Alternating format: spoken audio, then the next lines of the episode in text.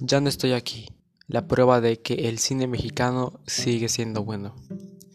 Primero que nada, hola. Mi nombre es Manuel Castro. Este es mi segundo episodio de este podcast Escúchame, donde yo les daré recomendaciones de algunas películas que vayan saliendo, que ya no sean tan nuevas, que a mi parecer son buenas y que recomiendo mucho que las vean.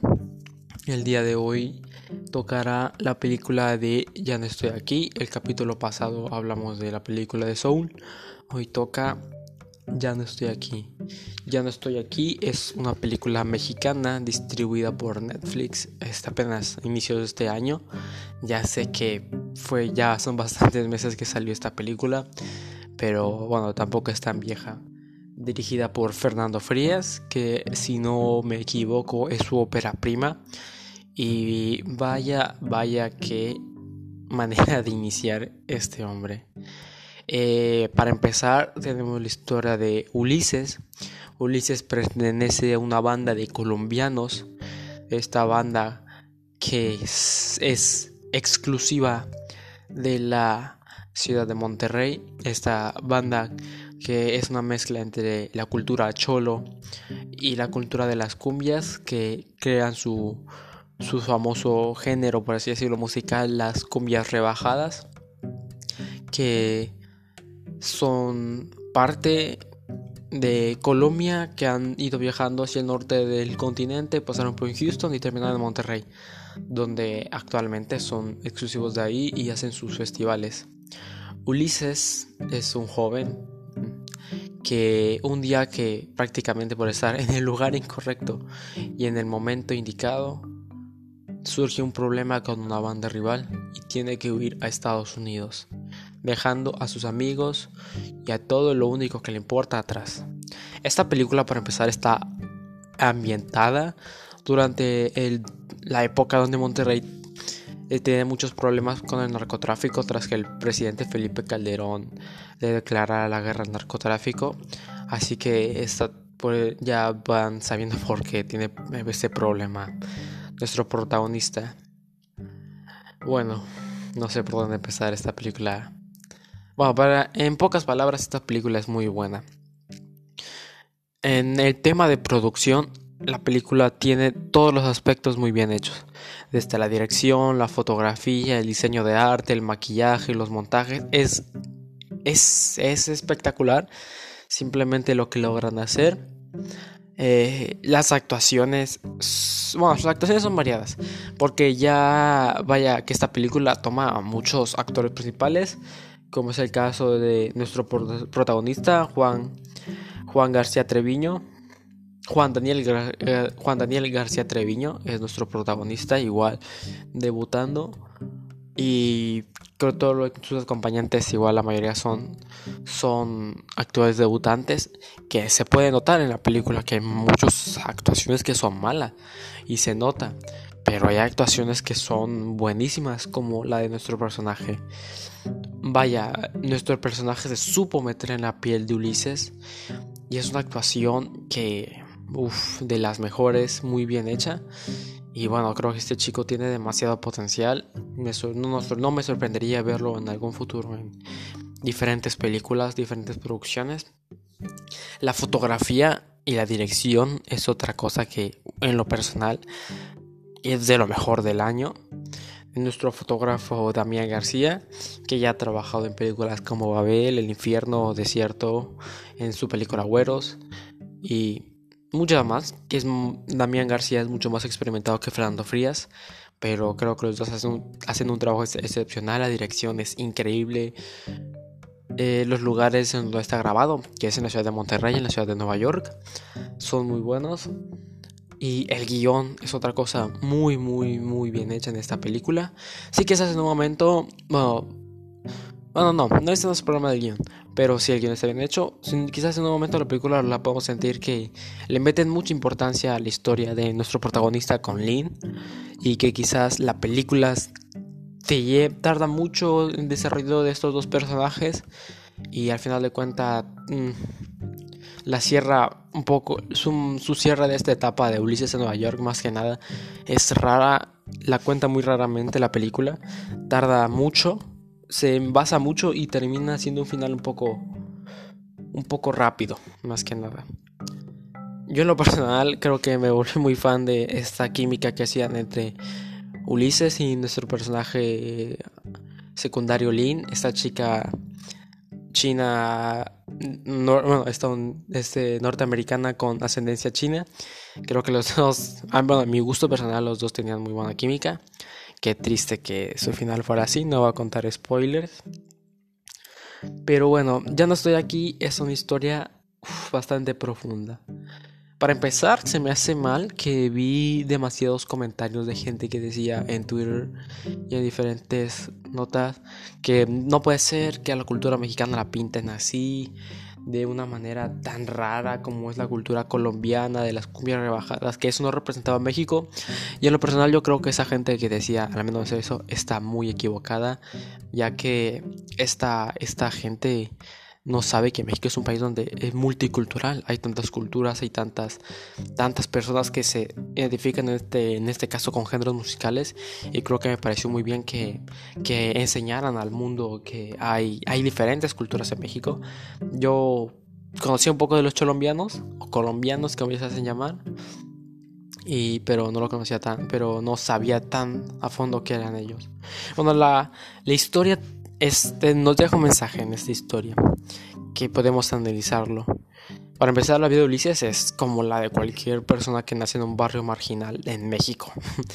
es mala, es casi pobreza, pero él encuentra a su banda que él mismo, bueno, no, su banda, que ellos mismos hacen llamar los tercos, que pertenecen a este grupo de bandas llamado los, las estrellas, que él se refugia en esa banda.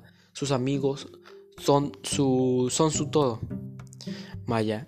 Y en el momento que los deja ir, creo que la película nos deja un fuerte mensaje de realmente por qué Ulises este es un terco. Ya que Ulises lo tuvo todo para cambiar. Tuvo un nuevo inicio. Dejó atrás Monterrey, dejó atrás a su cultura, a su país, a su familia, todo y se fue de indocumentado a Nueva York, donde es verdad que le, iba a costar trabajo, pero pudo haber cambiado e iniciarlo. Como dice un personaje en la película, no eres el primero y no eres el último que viene a buscar el sueño americano. Pero ¿qué pasa con nuestro personaje Ulises? Ulises vivía en el pasado. Ulises se aferraba tanto a esa idea que quizás algunos en algún momento nos queremos aferrar a alguna idea que no dejamos ir en, algún, en alguna etapa de nuestra vida que no, no nos queremos separar de ella. Así está Ulises, él se negaba a cambiar. Un ejemplo, el personaje de Lynn, este, siempre, siempre estaba con Ulises, quería saber de Ulises, quería conocer su cultura, quería, hasta trataba ya de hablar con él, a pesar que no hablaban el mismo idioma. Y Ulises se negó, quizás veía pensaba que Lin lo veía como un bicho raro, pero a pesar de que él lo tuvo todo para empezar de nuevo, se quedó en el pasado. Y siento que a veces las personas así nos pasa.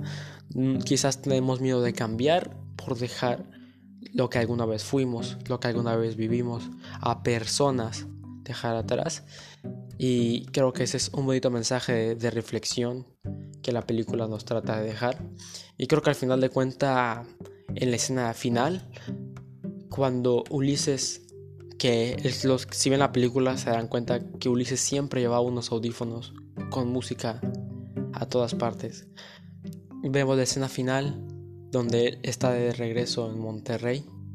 Se quita sus audífonos, se los quita y en ese momento él puede ver la realidad y de que ya cuando regresó todo estaba cambiado y todos sus amigos ya no eran los mismos. Y quizás yo vi un momento que Ulises en su cara vi arrepentimiento, pero vi felicidad, tranquilidad, de que él mismo no quería cambiar.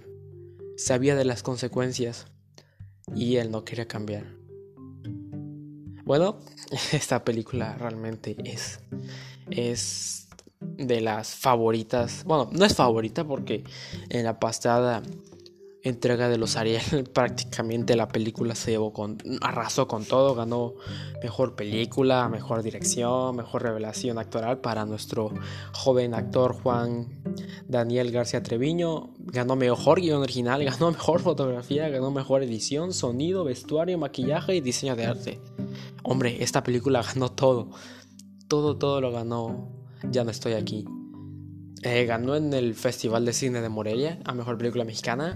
Llegó al Festival Internacional de Cine de del Cairo, donde ganó igual a Mejor Película. Y vi una nota que supuestamente podría llegar a los Oscars a Mejor Película Extranjera o de habla extranjera, como ellos lo llaman. Yo sí creo que puede llegar. Veo como, la veo como un alta contendiente.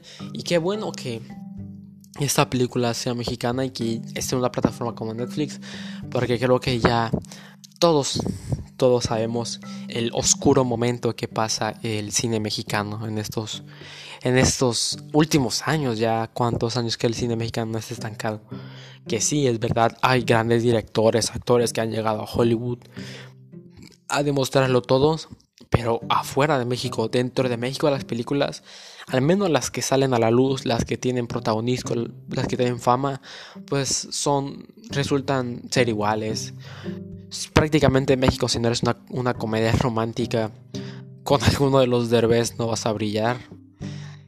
Y siento que esta película alza la mano por todas esas películas realmente buenas de México que no tienen luz, que no tienen cara, porque pues no se le da publicidad, porque saben que estas películas igual y no venden, Ven, quieren irse por la fórmula fácil a sacar películas con estrellas conocidas, una fórmula nada nada arriesgada, muy común. Entonces esta película mm, que llegue a una plataforma Netflix que es tan accesible para todos, se me hace una manera muy muy muy muy padre de dar a conocer a estas películas que la gente no conoce. Realmente quiero que vean esta película. Es muy buena. Es un trabajo muy bien hecho. Realmente le metieron mucho, mucho, mucha dedicación a esta película. Está en Netflix, como ya repetí casi todo el podcast. Lo pueden ver ahí cuando quieran. Y bueno, yo creo que esta película sí le doy un 9.7, un 9.8. Solo no quedo conforme por las cosas que dije anteriormente. Pero bueno, este quería poner de fondo una canción de una, alguna cumbia rebajada, pero hay copyright y no, no puedo ponerla. Así que eh, bueno, muchas gracias por escuchar. Este podcast que hice, este capítulo que hice hoy es un poco más largo que el anterior. Eh, estaré subiendo luego otro episodio. Y bueno, gracias por escuchar. Eh, me significa mucho para mí y muchas gracias. Nos vemos pronto.